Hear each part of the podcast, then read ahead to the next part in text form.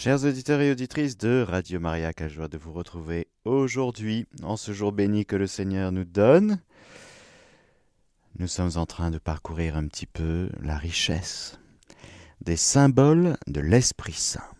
Cet Esprit-Saint, cet Esprit-Saint, voilà cet Esprit-Saint, Amen. Cet Esprit-Saint que nous adorons, que nous aimons et qui nous aime et qui est un feu. Nous allons voir aujourd'hui le symbolisme du feu. Alors, confions cette catéchèse à la Vierge Marie et prions l'Esprit Saint.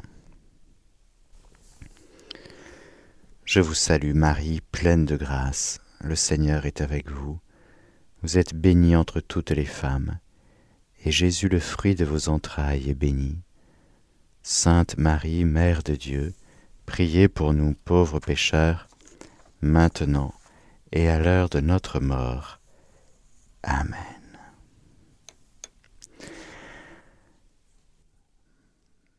Feu et lumière qui resplendit sur la face du Christ. Feu dont la venue est parole. Feu dont le silence est lumière. Feu qui établit les cœurs dans l'action de grâce. Nous te magnifions. Toi qui reposes en Christ, esprit de sagesse et d'intelligence, esprit de conseil et de force, esprit de science et de crainte, nous te magnifions. Toi qui scrutes les profondeurs, toi qui illumines les yeux de notre cœur, toi qui te joins à notre esprit, toi par qui nous réfléchissons la gloire du Seigneur, nous te magnifions. Amen.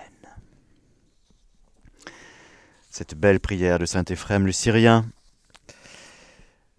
nous met bien en présence de ce Saint-Esprit, frères et sœurs, en présence de la Trinité. Et pour ceux et celles qui suivent le catéchisme de l'Église catholique, nous sommes au paragraphe six cent quatre-vingt-seize, qui nous dit: alors que l'eau signifiait la naissance et la fécondité de la vie donnée dans l'Esprit Saint, le feu symbolise l'énergie transformante des actes de l'Esprit Saint. Et ensuite, ça continue, nous y reviendrons. Dans la Bible, nous trouvons un feu tout à fait bizarre et particulier. Tout d'abord, dans le livre de l'Exode, lorsque Moïse, alors qu'il faisait paître le petit bétail de Jéthro, son beau-père, prêtre de Madian, et qu'il alla par-delà le désert, et qu'il parvint à la montagne de Dieu, l'Oreb, le mont Sinaï, l'Oreb, l'ange du Seigneur lui apparut dans une flamme de feu, du milieu d'un buisson. Moïse regarda. Le buisson était embrasé, mais le buisson ne se consumait pas. Moïse dit : je vais faire un détour pour voir cet étrange spectacle et pourquoi le buisson ne se consume pas. Le Seigneur vit qu'il faisait un détour pour voir, et Dieu l'appela du milieu du buisson. Moïse, Moïse, dit-il. Et il répondit, me voici. Il dit, n'approche pas d'ici, retire tes sandales de tes pieds, car le lieu où tu te tiens est une terre sainte. Et il dit, « Je suis le Dieu de ton père, le Dieu d'Abraham, le Dieu d'Isaac et le Dieu de Jacob. » Alors Moïse se voila la face, car il craignait de fixer son regard sur Dieu. Manifestation divine dans un feu. un buisson qui brûle sans se consumer, et de ce feu jaillit une parole. Feu dont la venue est parole. Nous avons entendu, nous avons prié l'Esprit-Saint. Feu dont la venue est parole. Dieu se manifeste à travers un feu. Bon. Ensuite, dans toute la manière de vivre le culte dans le peuple d'Israël, sa relation au Seigneur va se passer à travers les sacrifices, très présents dans le culte, dans les cultes religieux, en particulier dans le culte rendu au Seigneur, qui s'est révélé au peuple d'Israël et qui a dit « Pour me rendre un culte, voici ce que tu vas faire » et tout est détaillé, tout le culte qui doit être rendu à Dieu qui se révèle est détaillé, notamment on le voit très bien dans le livre du Lévitique, dans le livre de l'Exode aussi. Je vous lis quelques passages pour faire comprendre l'importance du feu. Dans le livre de l'Exode, au chapitre vingt-neuf, versets dix et quatorze, lorsque il est, il est parlé, il est dit de la purification, de la vêture et de l'onction d'Aaron et de ses fils, c'est-à-dire du sacerdoce, il y a tout un passage sur les offrandes qui doivent être brûlées avec l'encens. Tu amèneras le jeune taureau devant la tente du rendez-vous, Aaron et ses fils poseront leurs mains sur la tête du taureau, puis tu abattras le taureau devant le Seigneur à l'entrée de la tente du rendez-vous. Tu prendras du sang du taureau et tu le mettras avec ton doigt sur les cornes de l'autel. Tout le sang, tu le répandras à la base de l'autel. Tu prendras toute la graisse qui recouvre les entrailles, la masse graisseuse partant, partant du foie, les deux rognons avec la graisse qui y adhère, et tu les feras fumer à l'autel. Mais la chair du jeune taureau, sa peau et sa fiente, tu les brûleras au feu hors du camp, car c'est un sacrifice pour le péché. Il y a donc la matière du sacrifice qui doit brûler, il y a l'holocauste qui doit brûler, il y a l'encens qui doit brûler. Le feu est très important dans le symbolisme qu'il a justement, il est lié au sacrifice. Il y a même, c'est un peu plus loin dans le livre du Lévitique, au chapitre six, un feu qui sur l'autel doit consumer l'holocauste et qui ne doit pas s'éteindre. Le feu perpétuel, chaque matin le prêtre l'alimentera de bois, il disposera l'holocauste et il fera fumer les graisses des sacrifices de communion. Un feu perpétuel brûlera sur l'autel sans s'éteindre. Tous les matins, il fallait que le prêtre arrive et remette du bois. Qu'est-ce que c'est que ce, ça veut dire ?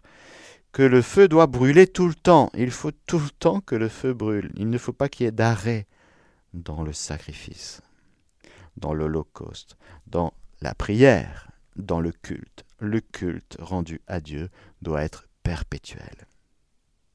Et c'est symbolisé, manifesté par le feu qui ne doit pas s'éteindre. Tous les matins, un prêtre y viendra et y remettra le bois. Vous avez une cheminée pendant l'hiver ? Ou si vous n'avez pas de chauffage électrique, on comprend, on comprend. Ce feu avec le sacrifice, il y a un beau passage qui est merveilleux, vous le connaissez sans doute, avec le prophète Élie. Le prophète Élie, dans le sacrifice du Carmel, avec il y a les quatre cent cinquante prophètes, les prêtres du prophète de Baal, qui mange à la table de Jézabel, et puis il y a le prophète Élie qui va les provoquer. Ce passage du dix-huitième chapitre du livre de Rois est magnifique. Il montre que les sacrifices des idoles, rendus aux idoles, par le feu aussi, eh bien, ce sont des sacrifices qui sont vains. Le culte rendu aux idoles, c'est vain, ça ne plaît pas à Dieu. Et pour manifester que le Dieu d'Israël, c'est celui que prie Élie, le vrai Dieu, eh bien il y aura ce sacrifice, cette provocation, cette prière. Dieu va manifester sa puissance par le feu pour convertir, pour faire comprendre que c'est lui, le Dieu d'Israël, que nous devons prier, voilà, que le peuple doit prier. Alors dans le dix-huitième chapitre du livre des Rois, au verset trente-huit trente-neuf, il y a un peu avant, il y a un autel, voilà, qui est bâti, il y a une rigole qui est creusée tout autour de l'autel, on fit un canal d'une contenance de deux boisseaux de semences autour de l'autel, il disposa le bois, dépeça le taureau, plaça sur le bois, puis il dit « Emplissez quatre jarres d'eau et versez-les sur l'holocauste et sur le bois. » Ils, ils firent ainsi, il dit « Doublez !» Ils doublèrent. Il dit, il dit Élie, le prophète Élie, « Triplez !» Ils triplèrent. L'eau se répandit autour de l'autel et même le canal fut rempli d'eau. C'est-à-dire que normalement, si on râpe une allumette, l'allumette viendra plus tard, mais vous comprenez, si on met le feu dedans, normalement ça ne brûle pas parce que tout est trempé.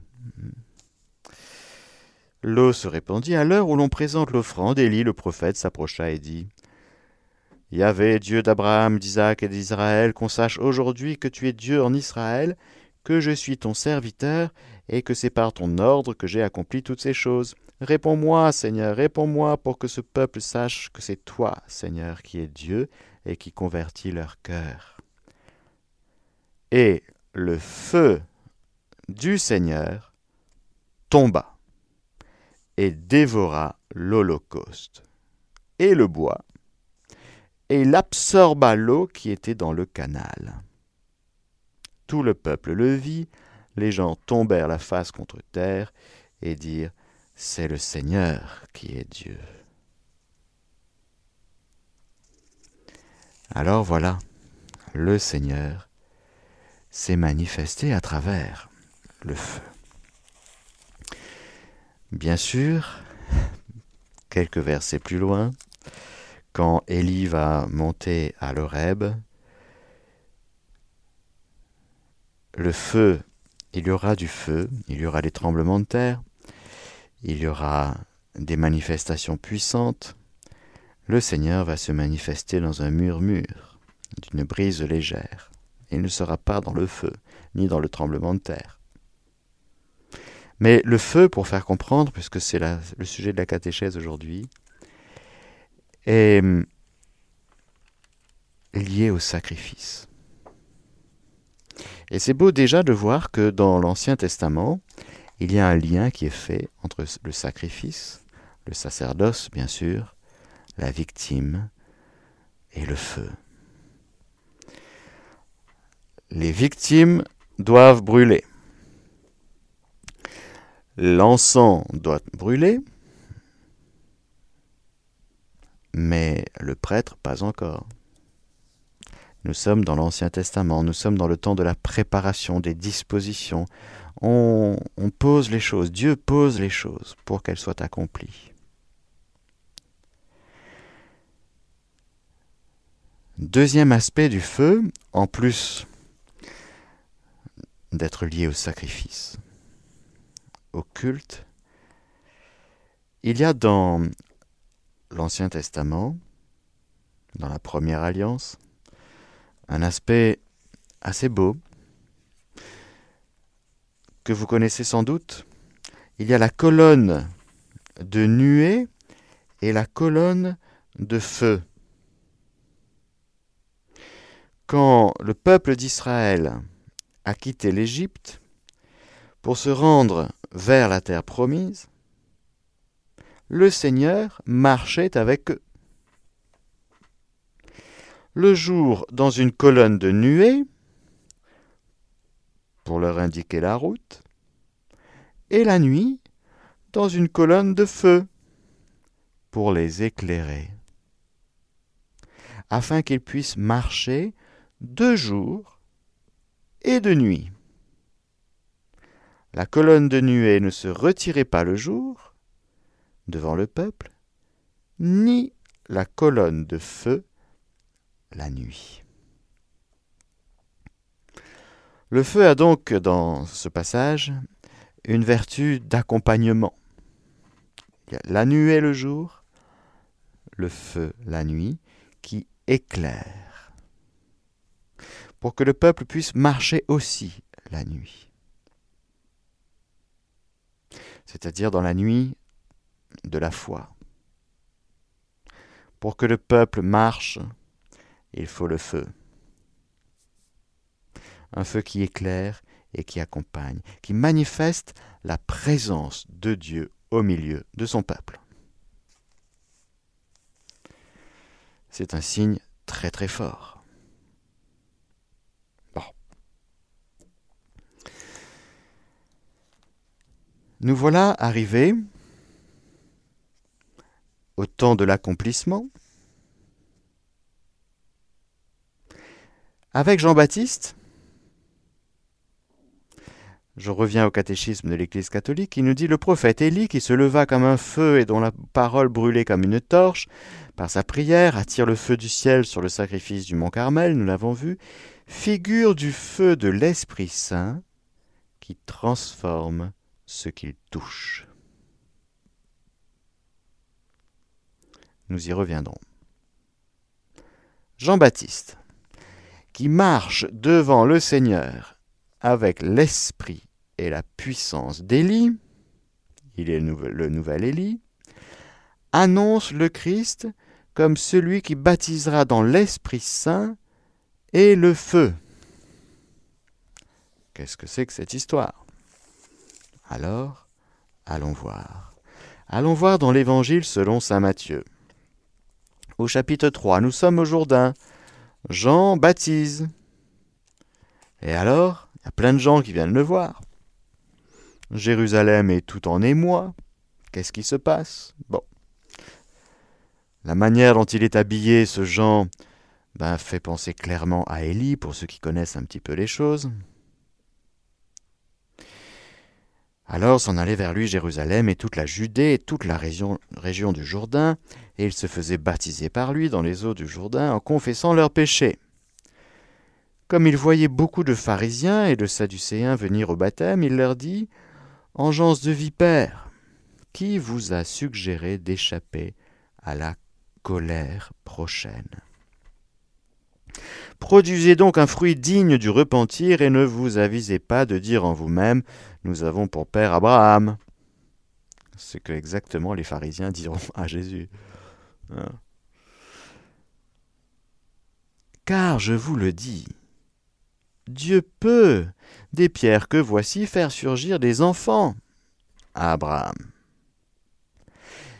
Déjà la cognée se trouve à la racine des arbres. Tout arbre donc qui ne produit pas de bons fruits va être coupé et jeté au feu. Pour moi, je vous baptise dans de l'eau, en vue du repentir.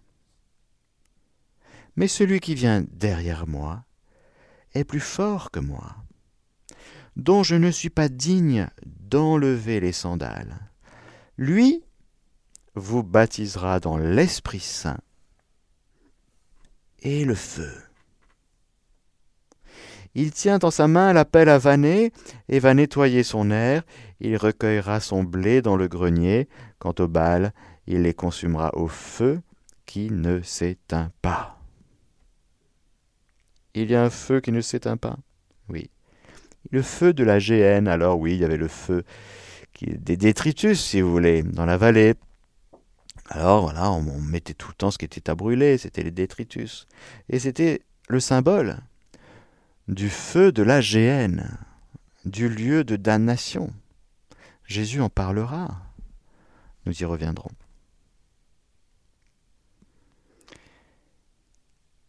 Il y a le feu perpétuel qui ne doit pas s'arrêter du sacrifice, c'est-à-dire du culte rendu à Dieu. Bon, nous l'avons vu. Il y a un autre feu qui ne s'éteint pas. C'est le feu de l'enfer. Préserve-nous du feu de l'enfer. En mille neuf cent dix-sept, la Vierge Marie viendra avec cette prière à Fatima. Ô mon Jésus, pardonne-nous nos péchés, préserve-nous du feu de l'enfer. Bon. Le feu est très important dans ce passage du baptême de, du Jourdain, parce que Jean, le Baptiste, annonce le jugement. Le feu qu'il annonce, il vous baptisera dans l'Esprit-Saint et le feu, c'est le jugement. Personne ne peut échapper au jugement. Au jugement dernier, au jugement personnel, particulier de chacun, au terme de sa vie, au terme de la vie de l'histoire humaine. Il y a forcément un... Tout est à purifier pour que ciel et terre s'unissent pour toujours, pour que la cité sainte de Dieu qui descend du ciel, pour que la terre vive au diapason de ce qui se vit au ciel, il y a forcément une purification. La purification, c'est le feu. Le symbolisme du feu qui vient pour le jugement, c'est la purification. Il faut que tout ce qui n'est pas de Dieu soit brûlé. Parce qu'au ciel, que ce soit pour nous personnellement ou pour la communauté humaine que nous formons avec notre histoire, sainte et en même temps calamiteuse, parce que remplie de péchés, hein, eh bien il faut que tout soit purifié par le feu. Donc quand Jean-Baptiste annonce que Jésus nous baptisera dans l'Esprit-Saint et le feu, il annonce à la fois quelque chose de tout à fait nouveau, le baptême dans l'Esprit-Saint, le baptême que nous connaissons, nous chrétiens, la vie dans l'Esprit-Saint, l'immersion dans la vie dans l'Esprit-Saint, et le jugement. Il reviendra pour juger les vivants et les morts, et son règne n'aura pas de fin. Le jugement, il faut d'abord que la rédemption s'accomplisse. Il y a donc avant le jugement une étape décisive qu'on appelle la rédemption. Quand Jésus dira « Je ne suis pas venu pour juger, mais pour sauver », c'est ça. Il faut qu'il vienne d'abord nous sauver. Jésus, d'ailleurs, lui-même, va clairement annoncer cette chose. Dans l'Évangile selon saint Luc, par exemple, au chapitre douze,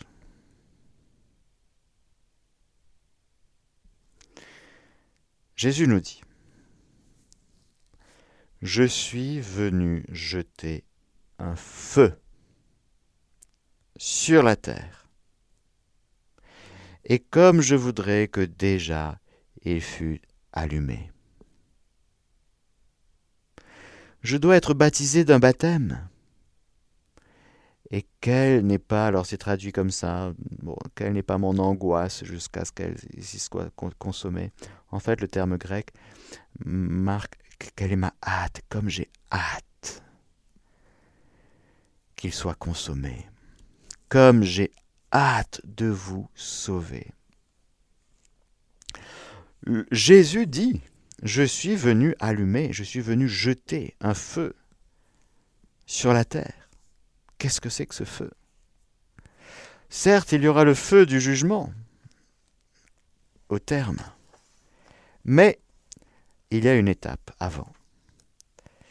Et Jésus compare le baptême dont il doit être immergé, alors c'est un baptême tout à fait particulier, c'est une immersion. Eh bien, c'est une immersion qui fait allusion au mystère de la croix, de sa passion, de sa croix. Jésus fait le lien entre le feu de son amour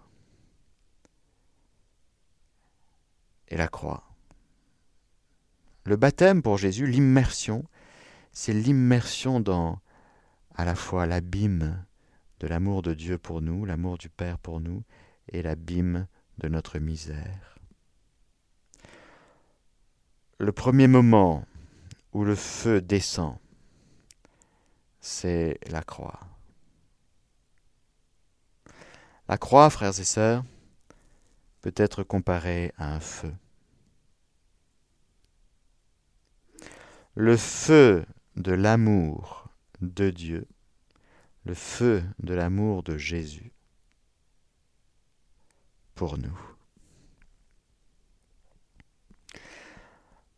Voilà donc que nous entrons dans une compréhension de ce que c'est que le feu plus intérieur.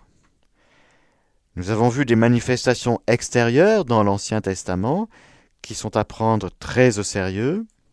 Cela fait partie de, des étapes de la révélation divine. Avec le symbolisme du feu qui ne doit pas s'éteindre, ce lien entre Dieu et l'homme qui ne doit pas s'éteindre. Comment est-ce qu'on garde le lien avec Dieu? Eh bien, tu offriras les sacrifices. Tous les matins, les prêtres viendront, ils allumeront, ils mettront du bois. Pour que ce lien à Dieu, par la médiation sacerdotale, du peuple de Dieu ne s'éteigne pas. Il ne faut pas que le lien entre Dieu et son peuple s'éteigne. Comment ça se fait? Par le sacrifice. Qui va faire en sorte que ce lien entre Dieu et chacun de nous et le peuple de Dieu ne s'éteigne plus jamais?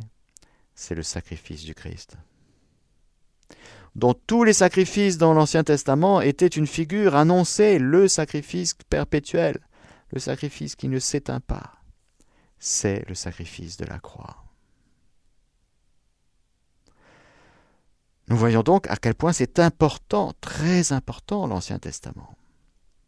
Le Nouveau éclaire l'Ancien, mais on voit la richesse de l'Ancien qui sort, qui sort comme ça, qui est mise en relief, et on se dit quelle sagesse, quelle sagesse. Dieu préparait son peuple pour le sacrifice qui ne s'éteint pas, le sacrifice perpétuel, le sacrifice de Jésus, le feu qui ne s'éteint pas, frères et sœurs, qui était manifesté par les manifestations puissantes dans l'Ancien Testament. C'est Jésus qui accomplit le mystère du feu. Où est-ce qu'il est, le feu? Il est dans le Christ. Il venait de Dieu par des manifestations extérieures. Maintenant, nous considérons que le feu est dans le Christ.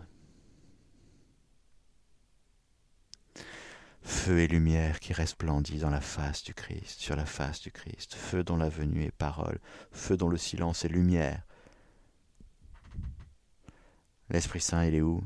Il est dans le Christ. Alors voilà, c'est Jésus qui va accomplir le mystère du feu pour s'offrir au Père, entre les mains du Père, sans cesse, pour que le salut, la rédemption nous advienne et que nous puissions, nous, par la suite, recevoir le feu de l'Esprit-Saint.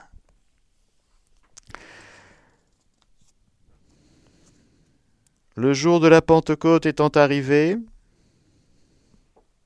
ils se trouvaient tous ensemble dans un même lieu, quand, tout à coup, vint du ciel un bruit tel que celui d'un violent coup de vent, qui remplit toute la maison où ils se tenaient.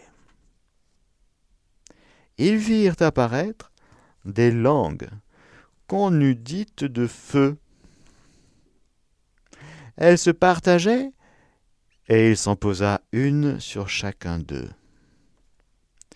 Tous furent alors remplis de l'Esprit-Saint, et commencèrent à parler en d'autres langues selon que l'Esprit leur donnait de s'exprimer. Voilà. Le feu du ciel qui descend sur nous. Avec, ça ressemble à des langues, à les langues de feu. Voilà que ce feu de l'amour de Dieu descend dans le corps tout entier, pour que le Christ total, tête et membres, puisse brûler de ce même feu. Voilà que la, la hâte de Jésus, comme j'ai hâte que ce feu que je suis venu, venu jeter sur la terre, comme je voudrais qu'il soit déjà allumé. Mais il ne pouvait pas être allumé, pourquoi? Parce qu'il fallait placer, comme on plaçait avant, on préparait l'autel avec les holocaustes, avec un, avec un, il fallait une préparation.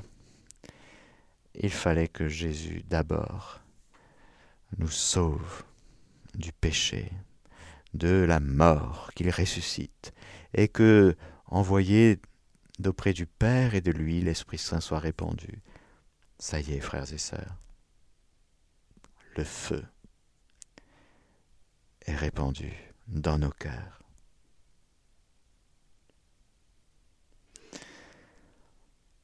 Je terminerai cette catéchèse en parlant brièvement des vertus de ce feu. Le feu matériel, c'est un des quatre éléments, vous savez, le feu brûle de l'extérieur. La matière est brûlée de l'extérieur. Il faut d'autres matières pour que le feu prenne. Si il n'y a pas d'autres matières à brûler, il faut des choses à brûler. Qu'est-ce qui est à brûler? Eh bien, nous voyons que ce qui est à brûler, c'est toutes les scories, tout ce qui n'est pas de Dieu en nous. Le péché tout d'abord. À chaque fois que nous allons nous confesser, frères et sœurs, nous pouvons considérer que l'Esprit-Saint vient brûler nos péchés. Le prêtre invoque sur nous, sur le pénitent, l'Esprit-Saint. Par la mort et la résurrection de son Fils, il a répandu, comment on dit la parole de les, ça me vient pas, de l'absolution. Et il a envoyé l'Esprit Saint pour la rémission des péchés. Voilà. À chaque fois que nous allons confesser nos péchés, à la confession, l'Esprit Saint vient les brûler. C'est extraordinaire, c'est magnifique. Le feu brûle ce qu'on lui donne à brûler.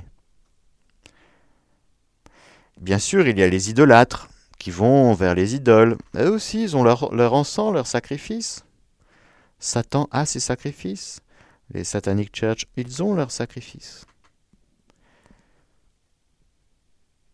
Dieu vient brûler ce qu'on lui donne à brûler. Et quand on lui dit « Seigneur, viens brûler en moi de ton amour et viens brûler toutes les scories », eh bien, il vient, il vient le faire. Il y a donc, dans la vertu du feu, le fait de brûler, évidemment, mais de purifier. C'est une transformation qui se fait par la purification. L'amour, en nous, a besoin d'être purifié par l'Esprit-Saint. Notre foi a besoin d'être purifiée par l'Esprit-Saint. Notre espérance a besoin d'être purifié par l'Esprit-Saint. Et lorsque nous invoquons l'Esprit-Saint, nous pouvons lui dire ben, « Purifie-moi dans mon intelligence »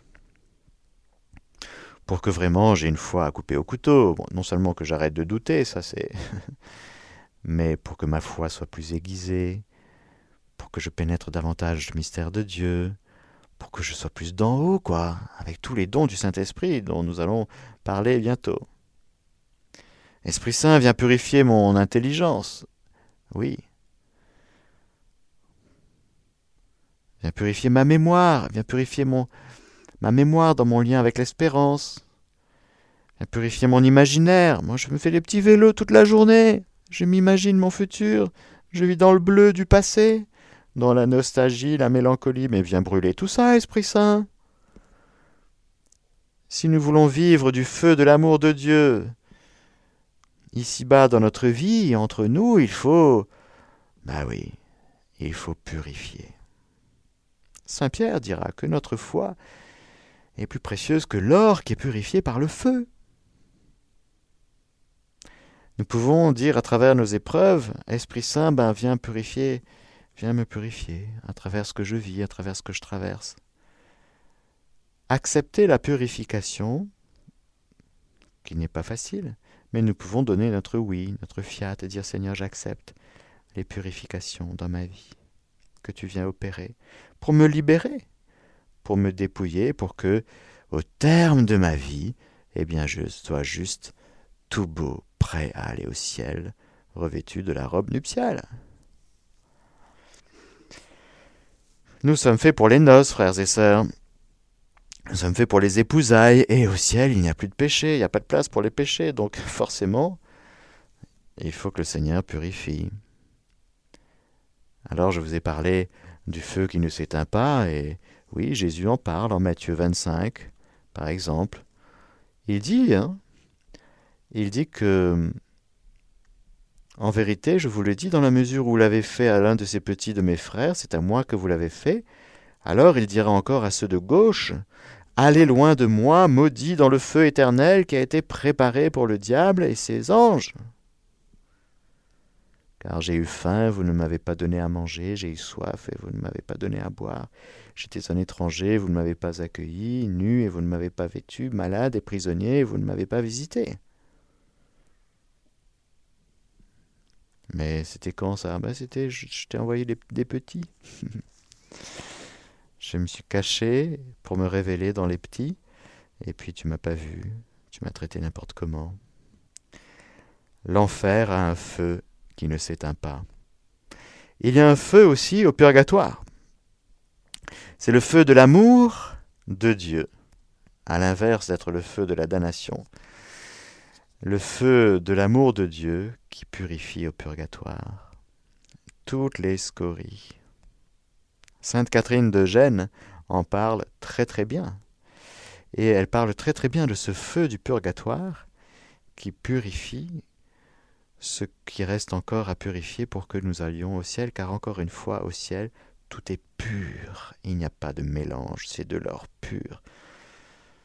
Je ne sais pas jusqu'à combien de carats on peut aller, vingt-quatre, trente-six, je ne sais pas. Mais en tout cas, c'est du tip-top, vous voyez bien. Il n'y a aucune impureté, voilà. Bon. Tout est clean, tout est beau, tout est propre, tout est... Il n'y a pas de désordre, il n'y a... a plus de mélange, quoi. Voilà, ça c'est la purification par le feu de l'Esprit-Saint, qui est amour et lumière, qui est force, et cetera. Avec tous ses dons, tous ses dons. Troisième vertu du feu, eh bien, cette transformation de la matière. Nous voyons que le feu, par exemple, transforme le, l'état solide en état liquide, qui lui-même est transformé par le feu en état gazeux. C'est extraordinaire. Transformation de l'état. Vous avez vu, vous vous rappelez des petits cours de, de physique, chimie hein, que vous avez eu en classe, ou bien peut-être des spécialistes hein, qui, qui écoutent. Mais c'est, ça montre quelque chose de très important, la transformation de l'état par le feu. Et on passe d'un état solide, c'est-à-dire très terreux, glaiseux, vous voyez, du, de l'Adam, du vieil Adam, qui est très préoccupé par sa petite vie sur Terre, hein, accroché, hein qui a du mal à décoller, hein, scotché devant sa télé, hein, voilà. Ça c'est le l'Adam, hein, voilà. À l'état liquide, bon, passer du solide au liquide, c'est bien, c'est par le feu, de l'eau.